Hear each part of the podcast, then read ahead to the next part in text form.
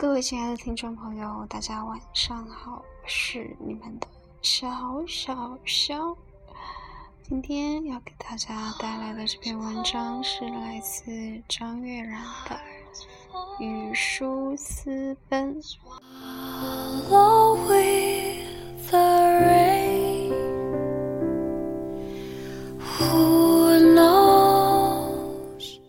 大雨滂沱的夜晚。和 L 坐在车里，等一个漫长的红灯。外面是胡椒色的天空，行人匆匆穿过了马路。我们望着挡风玻璃上摇摆的雨刮器，各自分着神。这时，忽然看到 L 并没有握在手刹上的右手，在空中做了一个用力拉住手刹的动作。我问他：“这是在做什么？”他说：“每次想起做过的那些难堪、窘迫、后悔莫及的事，一步步沉入坏情绪的时候，都会立即做这样一个动作，向自己宣布：现在打住，不要再想了。就好像是拉下了情绪的闸门。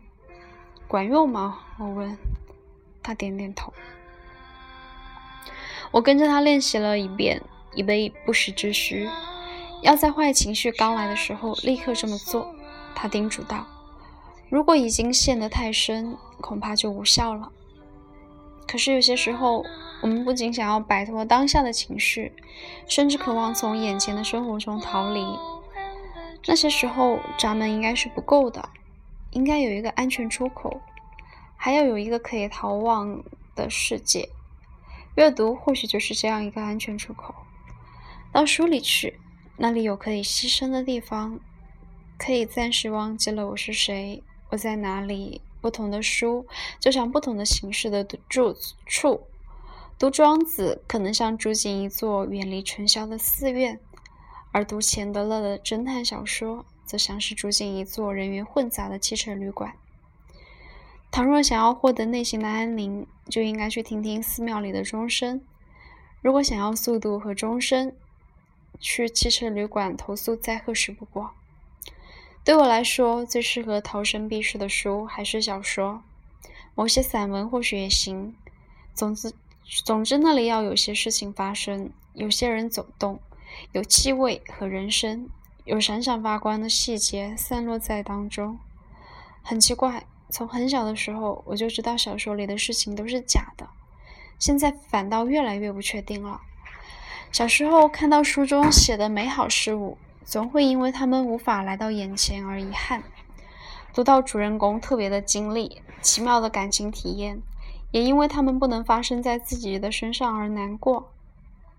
可是现在却觉得他们在那里挺好的，比在当下、在此刻、在自己身上还要好，因为他们很安全，不会有遭受攻击和被摧毁的危险，将恒固的存在于另外一个世界里。小时候，只有那些发生在自己身上的事才是我的生活，而现在，我却相信那些发生在书中的故事。通过阅读进入我的生命，他们也是生活的一部分。当我逐字逐行穿过那些文字，和主人公一起经历事件，探寻背后微小或重大的意义的时候，那些事情已经在我的身上发生了。说到底，是发生的含义发生了改变。发生不再是一种物理性的位移、挤压或变形，它也可以是化学性的、缓慢的、无法察觉的氧化和生成。我时常觉得，现实生活不过是一个与我同枕共眠而眠的伴侣，有时候相处的愉快，感觉到温暖和爱意；有时候发生争执，变得疏远，甚至想要离他而去。但就算是在最亲密的时候，我们也无法融为一体。因为我还有一个完全与他无关的、只属于自己的世界，那个世界就像母家的秘密装嫁妆，藏在某个盒器里，上了锁，只有一个人的时候才会打开看一看，是陌路的财富，但永远无法拿出来接济别人。当然，并不是所有的时候都能顺利的进入书里的世界，参与主人公的生活。有些人或许可以，这大概就像有人可以一沾枕头立刻睡着一样，是一种能力。但对大多人来说，还是与彼时彼时的心境有关的。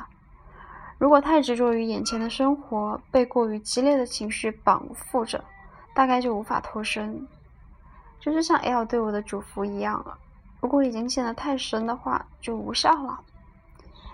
今日在天真的与感伤的小说家里，随帕慕克一起重温了《安娜·卡列尼娜》里面的一段。